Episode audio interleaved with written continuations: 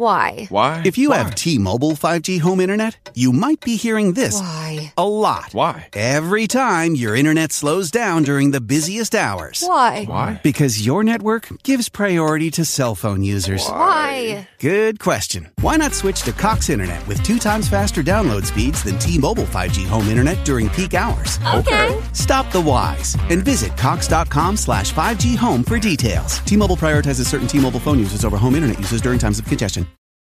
You only want what's best for your baby. And so does BJ's. BJ's offers a variety of baby products that will take you from playtime to bath time to bedtime and beyond. Shop now through September 24th at BJ's for $3 off Johnson's, Aveeno, or Desitin baby products. Only the best will do when it comes to caring for your little ones and for parents too. Give your baby that special care and save big at BJ's.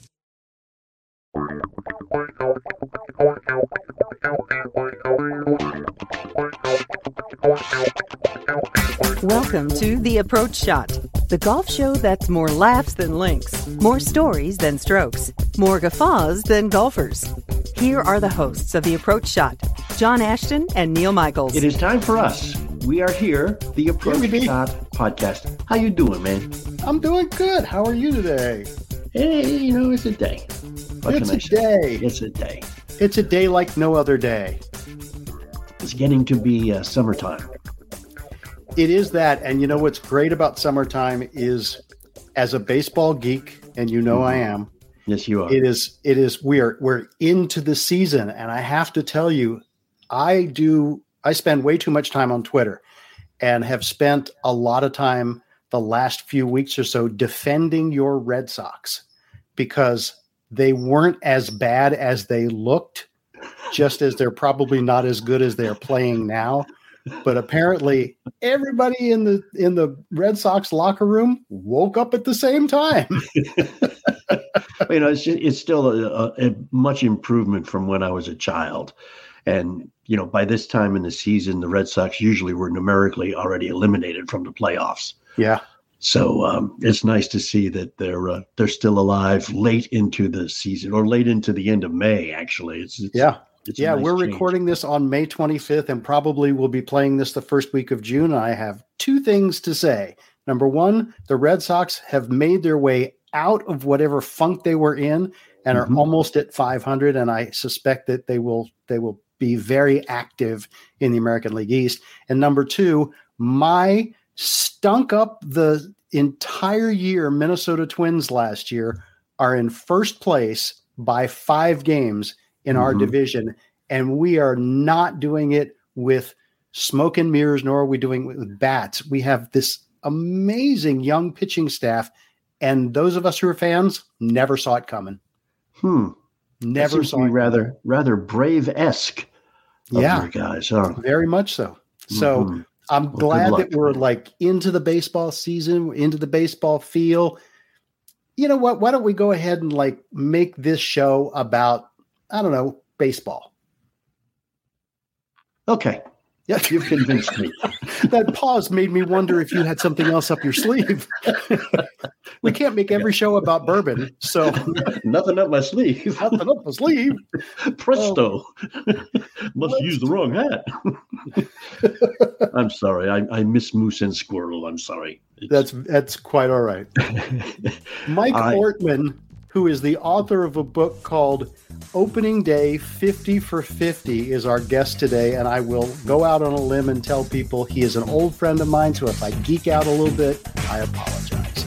okay, and he's coming right up. Hang with us. We are the approach shot.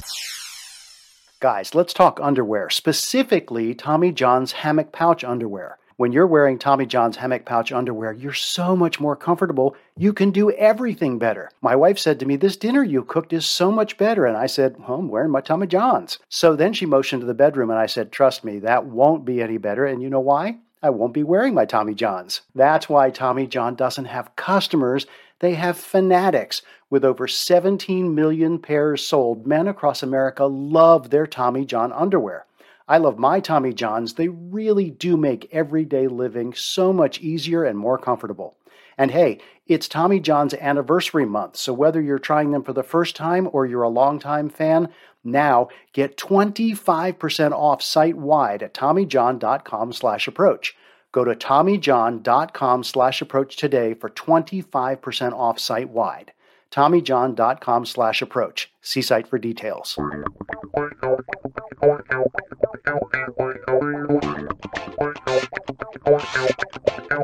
And thanks for hanging. We are back. We are the approach shot. I'm John Ashton. He's Neil Michaels. And we told you Michael Ortman was coming. Mike, I got a story I got to tell you, man. I was uh, texting with a friend of mine last night, and uh, it's a, a, an, an, an investment advisor she was giving me stuff I didn't want to hear. And I said, I'm sorry, I can't talk right now. I'm reading a book in preparation for an interview I have to do tomorrow. And she said, Oh, she said, Oh, what kind of book is it?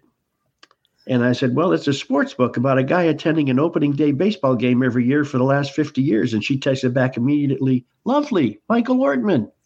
Uh. and I said, Yes, you know the book. And she said, Yeah, my dad made me read it before he passed away. Hopefully, he didn't pass away from reading the book. Yeah, oh. I think those are two totally unrelated, unrelated. things. But yeah, oh my. but um, yeah, that's she's. I, I think How it was because that? of the relationship. Wow, the relationships that you go into great detail in your book. I think he he related to the relationship he and his daughter had, and that's why he wanted her to read the book. Oh. She was she was very taken by it, but I was just I don't want to say surprised, but you know she didn't strike me as a sitting down reading a baseball themed book kind of person you know. Ah, that's so. A, uh, it was great. It made my day with that story. I was at a book signing, story to start with. I was at a book signing a couple weeks ago at a Barnes and Noble when a young lady walked in, and I did my normal hi. Any baseball fans in your family? And the young lady says, "Yes, I, I am. I'm a Red Sox fan." Yay! now the book is very mid-Atlantic centric, but I went to five opening days where the Red Sox were the opponent, and yeah. I told her that, and she her eyes lit up a little bit. And then I showed her in the book how there's a QR code at the end of every chapter, and it's got a companion site, and it's kind of high tech. Mm-hmm. And she says, "That's dope." and I had to pause and think for a minute. I think that was a good thing because she bought two copies, so I good. there you go. Well, I'm I'm going to admit to people going into this that that uh, Mike and I have known each other for uh, a long time and mm-hmm. used to work together at Home Team Sports. I have mentioned this in a couple of previous podcasts. So back in the day, as they say, the bleeding edge worked, of cable TV, right? At the beginning of cable TV edge. and sports. So I have to tell you, one of the great things about reading the book is as we got into the time where we worked together, which was the late 80s, mid 80s, somewhere in there. And there's a lot of stories about the Orioles and Memorial Stadium and Cal Ripken and things that um, it brought me back to our friendship and knowing each other the way we did. And I have to tell you, and I, and I don't mean for this to sound like I'm your old uncle or anything like that, but I'm so thrilled about the book. I'm so proud of you. I'm so pleased for you. It's an Amazon bestseller. And um, let me just read this because I always start by reading something interesting uh, in our interviews. The book was described as a new book Opening Day 50 for 50. It's part memoir, part history, and an inspiring love letter to the sport of baseball. I don't think that could be written any better. Uh, this is all this is all so new to me. It's the first book I've ever done. So when I hear nice things, I, I, I read every chapter aloud to my wife as I was writing it. She put up with it, but she loved it. She thought it was fine. But I said, I don't know if anyone's going to buy it or anyone's going to read it, but I'm going to have fun writing it. And that's mm-hmm. where we were three months ago, two months ago and what's happened in the last two or three months with stuff like what you just read, Neil, was ugh, just makes me feel very good. So thank you for sharing. Well, let's face it. Uh, some of the people who have reviewed the book and given it high praise are guys like Tim Kurkjian, Kenny mm-hmm. Rosenthal, yeah. Cal Ripken himself. Um, had some wonderful things to say about the book. In fact, I have the quote here. Cal said, Mike does a remarkable job of chronicling his own streak of 50 consecutive opening days in this terrific book. Opening day is such a special day for baseball fans around the world. It, signif- it, it signifies the start of spring as well as a new start and hope for every team. And I got to tell you, I mean, we've all sort of lived with the whole hope springs eternal. Mm-hmm. especially if you're an Orioles fan or a Twins fan, sometimes a Red Sox fan. go into the spring, suddenly it's like, yay, my team stands a chance. And then 50 games into the season, you're wondering when football will start. well, we, we were thinking that in Washington after 50 games in 2019. That's right. Yeah. When the Nationals famously were 19 and 31, and no team had ever come back from that bad a 50 game start. And and what happened to them? And they won the World Series. So they won the World Series so uh, yeah, Stranger I, I saw, have happened, and and I couldn't let the book end. Opening day 2019 was my 50th and last of the streak. I right. couldn't let the book end there, so we added an epilogue that kind mm-hmm. of chronicled the postseason and the World Series and coming back from the depths of despair and all that. And a couple weeks ago, I had the opportunity to sit down and have cigars with Mike Rizzo and Davey Martinez, the architects of that season. And I because signed that's what that's what your life is now. That's right. And I and I signed I signed the book to Davey. Thanks for the epilogue. it was just a great film. So so give people a, a little bit of a history on this. It it's a it's 50 for 50. So you literally attended 50 opening days. And you started in 1970 when you were how old? Nine nine. Almost 10. I turned 10 later. So clearly you went through until 59, but you didn't go to 50 different cities. It was Correct. only three cities, six ballparks, five home teams, right. but 50 opening days. So the first two were my beloved Washington Senators in 1970 and 71. And in 72, there was a player strike that delayed the start of the season. And I, I recall dad said something like one Sunday afternoon in April, why don't we go to opening day? Because we'd been the previous two years. And I kind of, dad wasn't much of a baseball guy, but he knew I was. I probably said something like, Dad, my, my team just moved to Texas. They're now the Texas Rangers. I don't have a team anymore. and you know, let's go to Baltimore. Baltimore, where's that? I've never been to Baltimore. Got out one of those paper maps, I'm sure, and unfolded it, and never to be restored to its original condition. And um, off to Baltimore we went. And it was cold and miserable, but the opening day thing continued. And I did that for a few years at Memorial Stadium in the 70s. Uh, then off to college I went, figuring this is over. There's no baseball team within 100 miles. When I befriended a guy who had the two things that were most important in life, Craig Cheval had a love for baseball, the Chicago White Sox, and a car. there you go. so off to Comiskey Park we go for the next three years, and I fell in love with the White Sox. More importantly, with Harry Caray, yeah. who was the. I mean, there was something great about a guy who hangs out of the press box with a microphone in one hand and a beer in the other, and the taking me out to the ball game. so I did that for three, and then when Harry defected to the north side and became the Cubs guy, I said, "Let's go to Wrigley Field." And Craig said, "I'm going to go to Wrigley Field. I'm a White Sox fan." I didn't understand the the fine art of North and South and the, the great mm-hmm. baseball civil war of Chicago, but I found a Cubs fan and went to Wrigley for Harry's first game, and then uh, Harry Caray's first game at, at Wrigley Field as a Cubs announcer then back to Baltimore, Memorial Stadium for several more years, and then Neil, that's when you and I got together in the business, if you will, for a bit. So yep. it became work for a time. Yep. Uh, then the grand opening of Oriole Park in '92 was a great milestone. Continued until 04 when I bid farewell to the Orioles and baseball came back to Washington D.C. in 2005. Very special. And then mm-hmm. the opening of, of uh, Nationals Park after that. So got and 50 lest, years in there. And lest people think that this then becomes about the Senators and the Orioles and the Washington Nationals and the White Sox only. It's all of the other teams that were there had a contribution. All of the other players that were there. Some of the players that you mentioned just make my heart sing. Bob Gibson, Mickey Lolich, Boog Powell, Tony Conigliaro. I mean, some of these mm-hmm. guys are are the people that we grew up with that weren't the super duper stars like a Carl Yastrzemski and a Cal Ripken and a Frank and Brooks Robinson. And you make mention of some of these guys in the book I like the the fact that every chapter mentions all of the future Hall of Famers and mm-hmm. the potential Hall of Famers. But I think one of the great things as a as a true baseball fan is talking about these guys that weren't ultra famous, mm-hmm. but they still made up the thread of baseball. Yeah, we went the extra mile and put an index in the book because one of my early editors said, you know, this book is very dense. There's a lot of that stuff that you just described, Neil, in, in the book. There's 750 names of people and places in that index.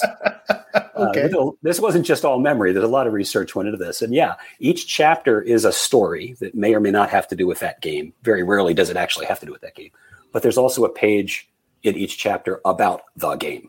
And even right. obscure players, if they can sh- look, let's face it, opening day as a baseball game is just another of the 162 regular season games. But it kind of gets you a level set of where we are in baseball history. who are the future Hall of Famers that are in the game? Who are some of the other players that are notable that contributed that day? And it, yeah. it helps bring back the memories for people. It's been fun. Michael Ortman is our guest author. Opening day, fifty for fifty. It's it, it it's a uh, I don't know an homage to baseball, to life, whatever. Uh, we've got a lot more. We'll be right back on the approach shot. Hang with us. You know, by now you've probably heard all about cryptocurrencies. You might even already be investing in them. But did you know that you can invest in cryptocurrencies through your retirement account? That's right. With iTrust Capital, you can buy and sell cryptocurrencies from a crypto IRA and get all the same tax advantages as a traditional IRA. And unlike the stock market, you can buy and sell 24 hours a day. The iTrust Capital platform is easy to use and it takes only a few minutes to create your account. Setting up an IRA is free, and iTrust has no account opening fees and no monthly fees.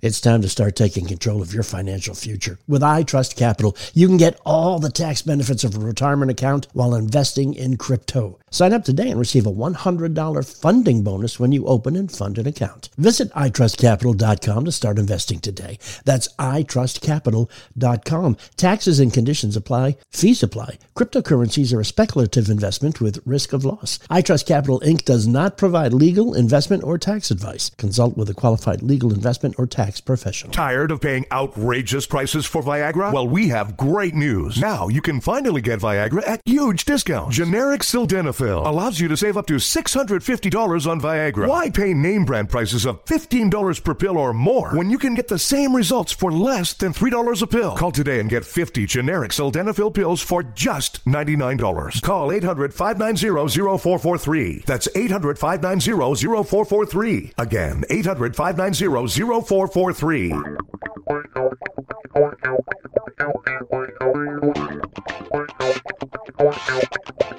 Hey, thanks for hanging and coming back. This is the Approach Shot. I'm John Ashton. He's Neil Michaels. Michael Ortman, uh, opening day 50 for 50 uh, author, is here. Neil, I just got to say, man, you have an awful lot of talented friends. I'm not, sure, I'm not sure how you get attracted to them, but it's pretty cool. They all take pity on me. yeah. That's what it is. Yeah, hey, Mike. True. Mike, I don't know if you know this. I tried to find some stats in within your stats, and you may already know these, you may not. Do you know how many opening day shutouts you attended? No. How about that? One, two, three, four, five, six, seven, eight, nine, ten, eleven. Wow. 11 out of 50 were shutouts, which is interesting because, you know, the whole point about people who go to an opening day it's that feeling of springtime. It's that feeling of, oh my gosh, baseball is back and stuff. You attended some one nothing games some two nothing games. I believe there was a 12 to nothing game in there. In fact, that was 1970 Mickey Lolich game, right? Um, yes. There was also, I think, 11 or 12 nothing Oriole loss on opening day 1988. That hurts. Next, yeah, that hurts. And the next day, uh, John Eisenberg in Baltimore Sun said, the Orioles were awful, but they're not really that bad and the truth is, he was wrong. They, they really were, were that. They bad. were really that bad, and they right. opened that season 0 and 21. So yeah, there were a lot of shots. One thing you have to remember about opening day: it's always the best against the best in the pitching matchup. Right. right. So I got to see a lot of future Hall of Famers you mentioned earlier: Pedro Martinez and Roger Clemens, and even the Mickey mm-hmm. Lolich and Dick Bosman and Neil and uh, Jacob deGrom and Max Scherzer. These are all the best, and the in, fact that they would fact, put up a shutout, not surprising. Yeah. Yeah. In fact, the guy that really stood out to me was Ferguson Jenkins, mm-hmm. who pitched for the Red Sox one year and the Cubs another year. Did you you saw him three times? And the Texas Rangers. And the Texas Rangers. So that was I, that jumped out to me because um, he's one of my all-time favorite players. To see him three of the 50 times is kind of remarkable. True. It was really amazing. It's best against the best, you know. That's right. That's right. Do you know what your personal opening day record was with the Nationals? I'm going to guess something like four and eleven. Very close, five and ten. All right. And I'm surprised they let you back in. Frankly,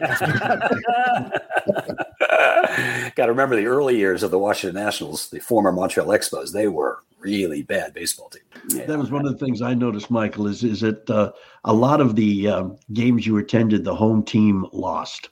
True. And that's that's I mean, as a long suffering Red Sox fan from the early '60s on, uh, I'm I'm very aware of how depressing that is when they lose the opening day game. It's kind of like, I mean, wait till next year. We start saying that like on the second day of the season in Boston. I do know the Orioles beat Roger Clemens on opening day twice. Once when he was pitching for the Yankees, and once, uh, of course, pitching for the Red Sox. In fact, and this will make John smile, I didn't actually record this, but did you ever see a Yankees victory on opening day? Because I think you saw multiple losses. I was 72 a Yankees victory over the Orioles. I thought it was, but maybe not. Yep. Might have been the only one, but I did notice as I was going yes. through a Yankees loss, a Yankees loss. So I knew that that would make John happy. Oh yeah, I, I, I was reveling in that information. I grabbed 2002, which I know was the Yankees' 100th season.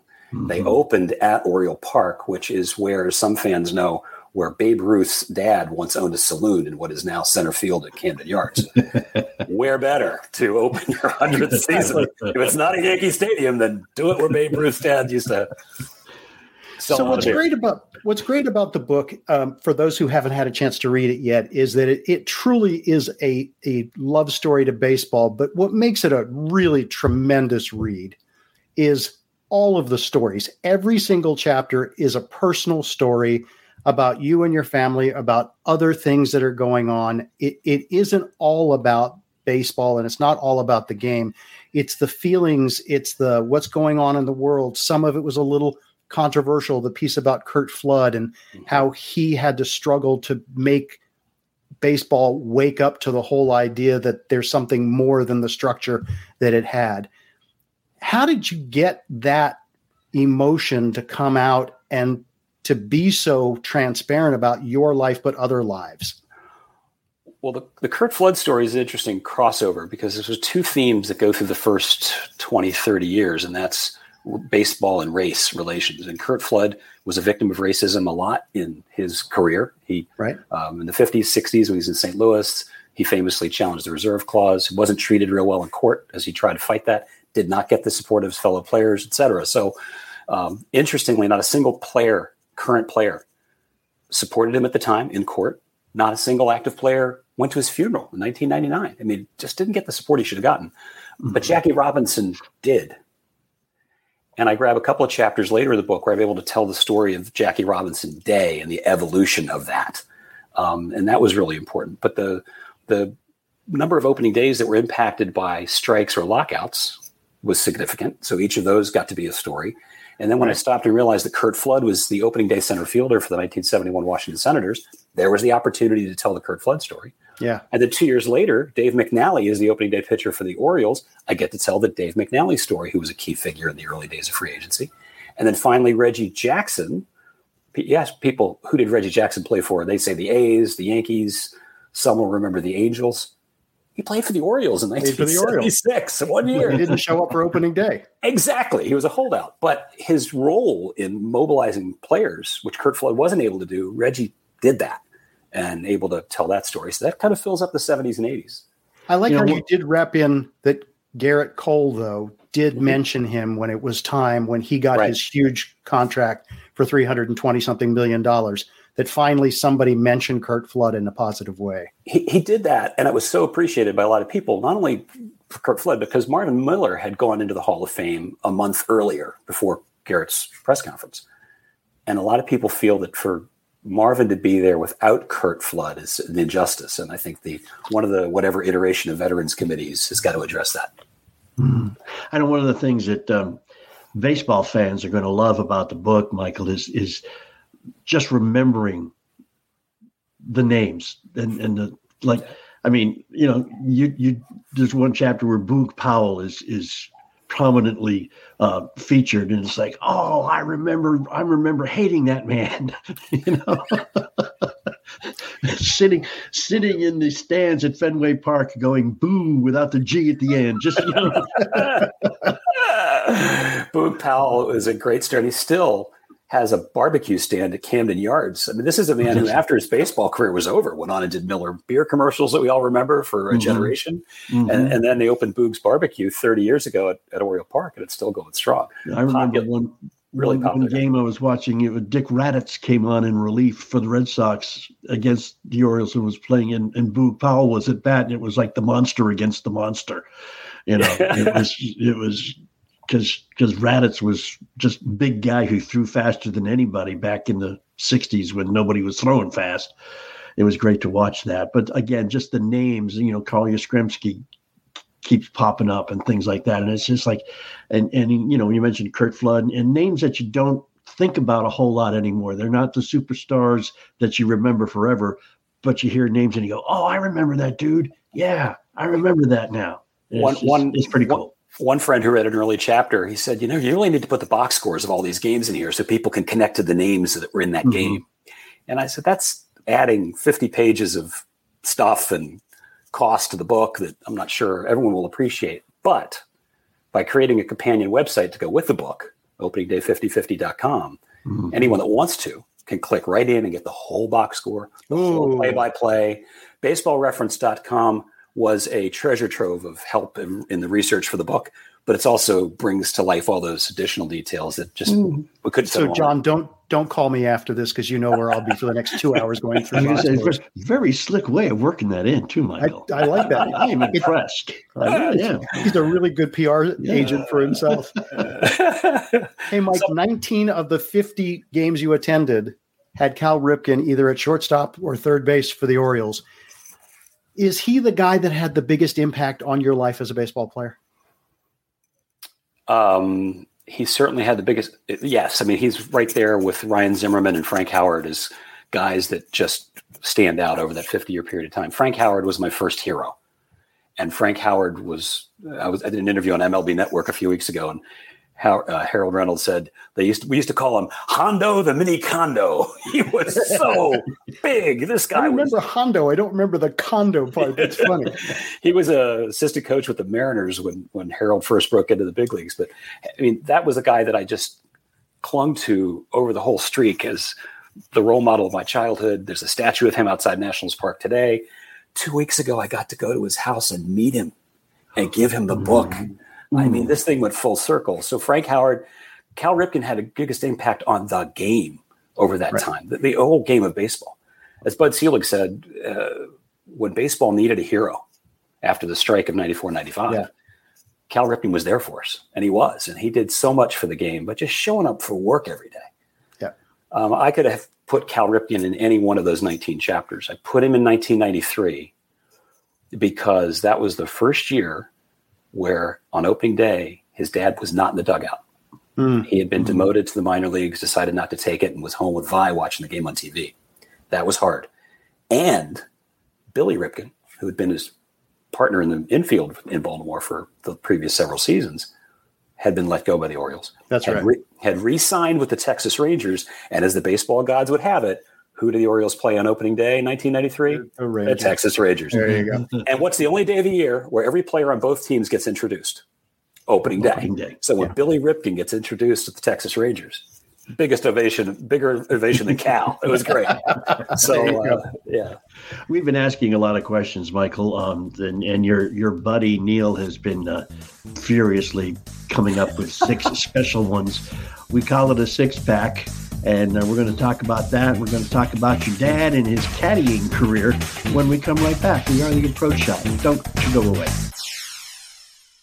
Have current events affected the ability for you to pay your bills? Has your credit card debt overwhelmed you? Has your income decreased because you're working less or have you lost your job? Credit Card of America may be able to help you find a solution to this problem. We offer a free, no obligation consultation to learn how you can cut your payments by up to half and potentially lower your interest down to zero. Credit Card of America is an A plus rated nonprofit company that will work on your behalf. Credit Card of America is licensed in all 50 states and has counseled over 1 million consumers struggling with debt just like you. Let us help you analyze and prioritize your debt, negotiate with your creditors to reduce interest and payments, set up one affordable monthly payment, and provide ongoing education and support. Call now for a free no obligation consultation and learn how you can become debt free. Call 800 613 7650. That's 800 613 7650. 800 613 7650.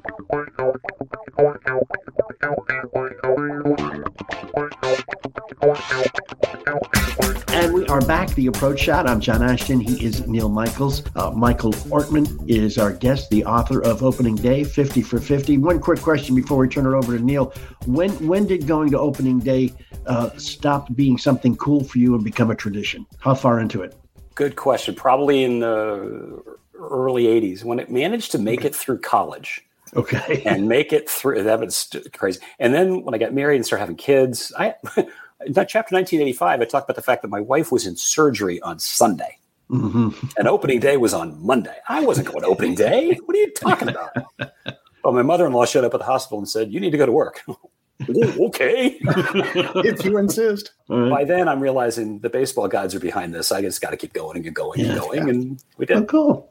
All right. And by the way, one of one of the things that Mike and I share is that we were both lucky enough to be at Cal Ripken's 21-31 game. And I will tell this very quick story because I know we have a six pack to get to. But we were uh, my my wife and her friend and I were at Camden Yards. We're riding up the elevator. Who gets in the elevator right in front of us but Tom Selleck? And to this day, if you called my ex-wife and asked her, greatest moment of her life was when Tom Selleck stood an inch and a half in front of her, and she looks over at her best friend, and she makes the cupping motion to her friend and rolls her eyes. And I just stood there like, if he turned around right now, I'd have to be the one to answer to him. Probably the greatest moment of her life. this, on the other hand, will not be the greatest moment of your life, Mr. Ortman, because Uh-oh. we got a six pack for you. The way it works with the six pack is we fire off six questions. We expect you to answer the very first thing that comes to mind. If you don't, you hear this. I only do that because I want to be Steve Harvey and we need to get these answers and no dilly dallying. You ready? Yes sir. yes, sir. All right. Question one Opening Day 50 for 50 is your first book. If you had all the resources and access necessary and could do so, who would be the subject of your next, next book, which we are calling The Life and Times of the Fans? My next book, I would love for fans to give me their stories so I could do opening day the next 50 or your 50. But we did put a thing on the site. As we've talked about for the last half hour, there, this book does stir up memories. And I'm hoping that readers will come forth and say, well, I remember going to opening day and, and, and share that little story. I'll then talk to them and dig into the research and and try to bring that to life for them and for others in you know hopefully fun and entertaining way. That's that sounds what like I'd love to do next. a possibility, but it's in the works. Uh, it's in my head. I, the website does create a place for people to enter that. We haven't gotten there yet, but there you go. Give it time. Question two: There's some amazing people like Tim Kurkjian and Ken Rosenthal that we mentioned that have praised 50 for 50. Who reached out to you that really blew your mind? Oh, this just this is great. Uh, got an email via the website day before yesterday from a guy who read Ken Rosenthal's tweet and started getting hit by, by his friends saying, "Hey, we didn't know you wrote a book." His name is Michael Ortman, and and and he is a baseball junkie, a San Diego Padres fan. Nice. Who who has an interest in baseball that is so similar to mine, and we've gone back and forth via email the last couple of days. I'm going to be in LA in a couple of weeks, and I I promised to drive down to San Diego and meet my doppelganger. that's, when that's here, been amazing. Come, come, by and say hi. All right. Question three. All right. Reservations have been made at Sabatino's, one of Baltimore's most amazing Italian restaurants, for Ortman Party of Four. You get to choose anyone, living or dead, in baseball history to join you to eat. Now, I will admit the dead people don't eat as much. Who's sitting at your table? Jackie Robinson, Rachel Robinson, and and Curt Flood. Wow. I, I, I, I want to learn more about what those people went through in the 19 and by those people I mean those three in particular um, to to f- help shape the game and the and the evolution of uh, of so much that we've come to reckon with as a society and as a country. Um, that, you know, I got to tell you what's what what's really interesting to me, and, and I've I've had this discussion with other people. A lot of people talk about Jackie Robinson, and rightfully so. A lot of people talk about Curt Flood, and rightfully so. Very few people talk about the race issues that Hank Aaron had to go through. True. And especially when he got close to breaking the record, he was bombarded by every idiot racial thing that could possibly come up he was getting death threats that if you ever break Babe Ruth's record, Mhm. you know, this and that will happen to you. I, I, so I, I want to just put that out there because I don't hear that often enough. I think. No, it's a very good point. I just didn't spend a whole lot of time during the book process with Hank, but everything you just said is 100% correct. And I, uh, I, I mentioned Rachel too because she kept Jackie's vision alive for the last 25 years. In fact, interestingly, this year the All Star game is in Los Angeles, where the Dodgers play, of course. It will be played on Rachel's 100th birthday. Oh, fun! During this, the 75th anniversary of his historic debut in 1947. So it's just a whole lot of things coming together that make that interesting. Baseball universe presents things like that. I bought a uh, Jackie Robinson jersey that benefit the foundation at an auction a couple of years ago, a game worn jersey from the Nationals, and I, I wear it a lot because it's the one jersey that survives trades and free agent signings and whatever. it's it's a great one. Question four, and this is getting into your dad, which we'll talk about in a minute. Your dad was a caddy for Gene Sarazen, who is known as the Squire and one of the greats of all time, 49 career wins. So you got your first golf lesson from Chichi Rodriguez, which is crazy. is there a golf book in the making? Oh, um, I'm, I'm going to talk to Tom Coyne about that when I see him. Tom Coyne and I both went to Notre Dame. Tom's a great golf writer and author. I'm going to meet him in a couple of weeks. Actually, he and I are both doing book signings at Notre Dame Oh, at, re- at reunion weekend great. on, on June 3rd. And uh, I've never met Tom, but I've, I'm in the middle of reading his book called A Course Called Ireland, and it's fantastic. Um, there are certainly enough good golf stories in my repertoire that it could be entertaining to some, but there's a lot of great golf material out there. And um, Oh, I, I think if you included your dad's piece of this and then your piece of this, it Fair would be very interesting. it won't be 50 chapters, but yeah. Hopefully not. All right. Question five. And John, you knew this was coming. Okay. This is the most important question I'll ask. Since you spent a number of opening days in Baltimore and a number of opening days in Chicago, crabs in Baltimore or pizza in Chicago? it's in Chicago. You traitor.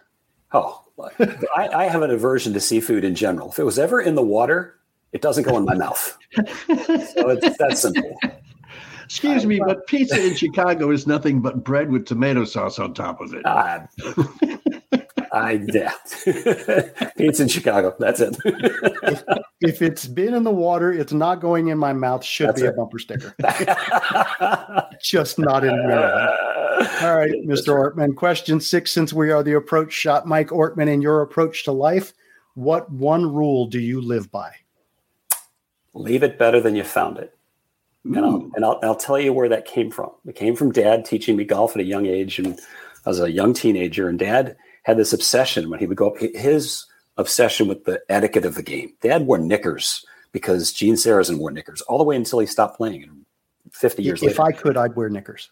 dad would always go up on the green and show you how to repair a divot, but he would always repair a second and a third and a 4th Mm-hmm. I'm like, Dad, you didn't make those divots. You made this one. Why are you doing the other ones?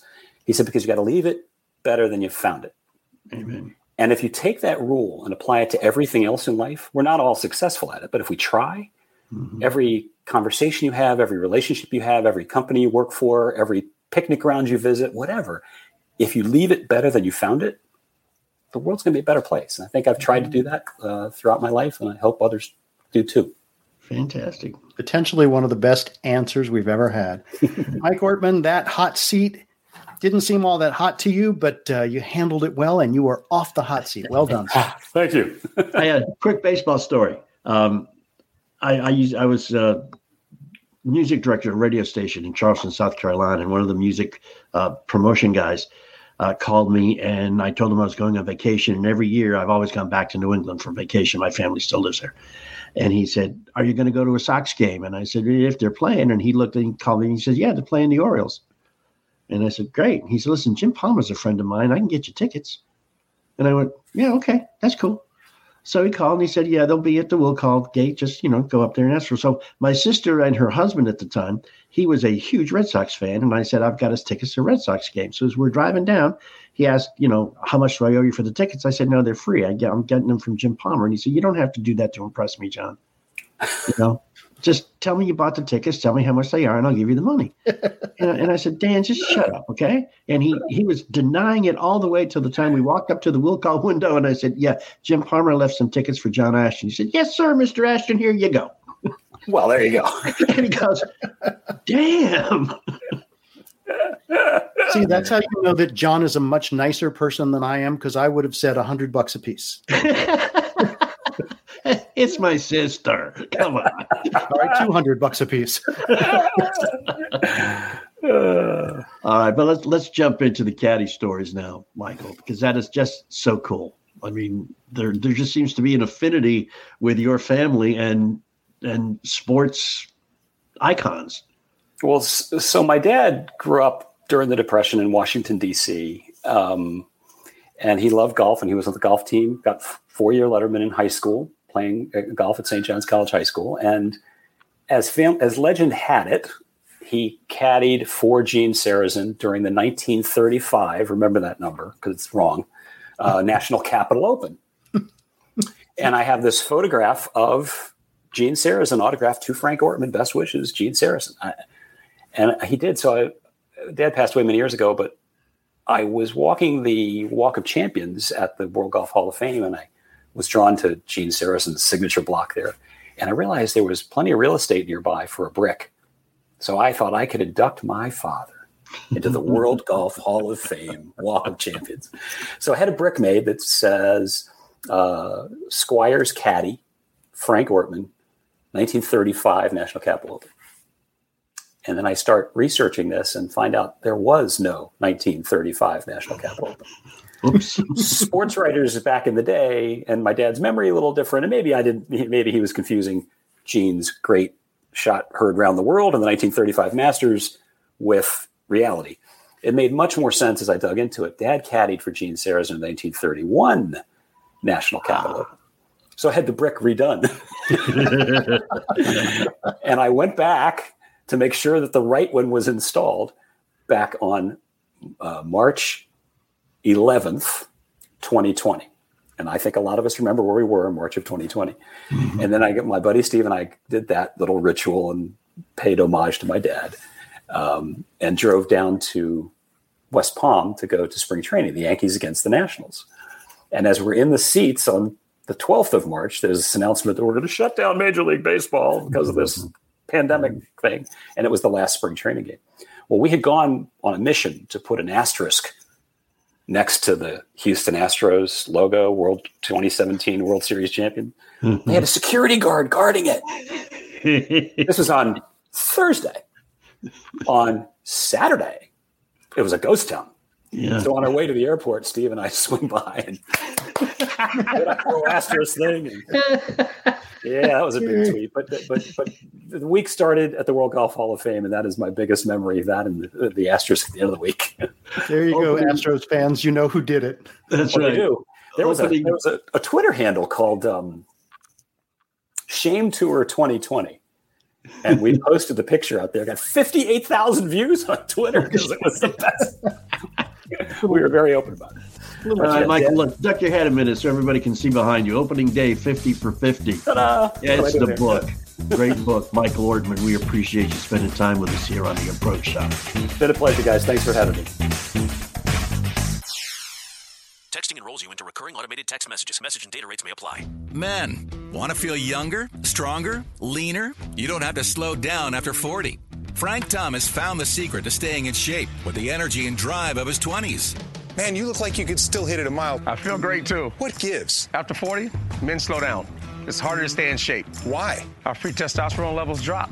It happened to me. And then I found Nugenix Total T. New Nugenix Total T is our most powerful man boosting formula ever because it boosts your free testosterone and your total testosterone. Nugenix Total T helps provide even more energy, performance, testosterone, and muscle boosting ingredients for even better results. To get your complimentary bottle of Nugenix Total T, text GRIT to 321321. Samples are not available in stores. Well, wait.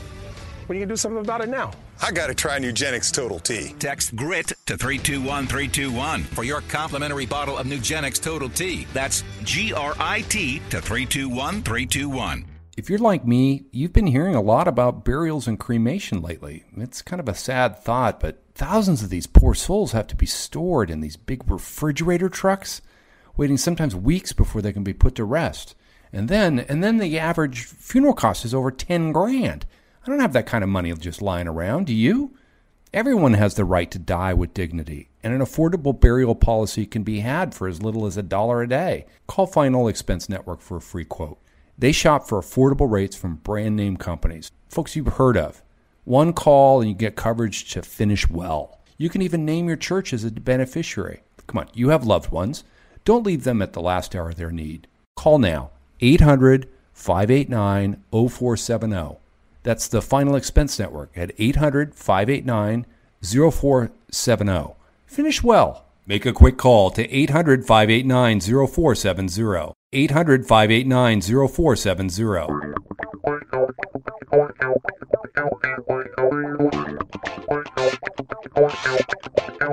Once again, Neil, I am impressed with the friends you have. This is two. Confused by the friends you have. also impressed. We've done 75 shows now. I have two friends. You've had one friend. Uh-huh. So, but he But drank a were- lot. And well, I, I've had a couple. Of, one, I had one friend that was a lot prettier than both of yours. that's true. Okay. yeah. You had two friends. You might have, yeah, you might have, you have me beat. Yeah. Yeah, yeah, okay. Um, if if you've just listened to this, pick up a copy of the book. It's opening day 50-50. You can pick it up at barnesandnoble.com, amazon.com. It is available only online because apparently they don't believe in having actual books at actual stores anymore. And please do go to openingday5050.com. Not only will you get a chance to take a look at things about the book, but you'll get a chance to go into those box scores, which is where I'll be until I don't know the sun goes down tonight. You can put in some of your own opening day stories, which I plan to do because I've had some really pretty good ones myself. Well, you know, growing up in Boston, man, we, we tried to uh, avoid opening day because it was uncomfortably cold. One of the things I noticed is there were times where it was like rainy and miserable. Then it was like chilly. And then there were like sunny and beautiful. And I thought, he's either in Chicago, Baltimore, or Washington. And if it's April 5th to the 12th, it could be any of those things. But there were mm-hmm. plenty of like 70 degrees and beautiful. Part of the reason I'm in San Diego is every opening day is 70 degrees and beautiful.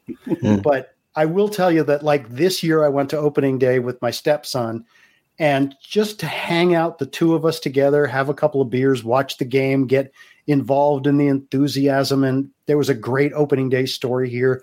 The guy who pitched for the padres is originally from san diego so they went crazy. The people just having the hometown love.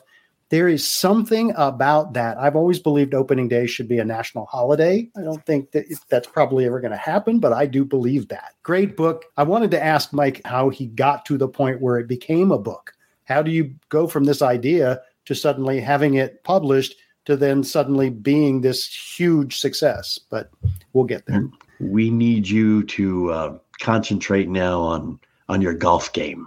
my golf game You know, it's the the collective view. Yeah, the Yes. collective view. You know, baseball is a great game. Golf is Yes. a great game too. But Yes. you have to keep in mind that the same people invented golf and called it a game that invented bagpipes and called it music. And also remember life is like opening day you go there you enjoy it it's a gift go open it You've been listening to The Approach Shot with the Weekend Golf Guys. If you like this week's episode, be sure to subscribe to the podcast on Apple Podcasts, Spotify, or wherever you download your podcasts. And find us on the web at approachshot.net. How powerful is Cox Internet?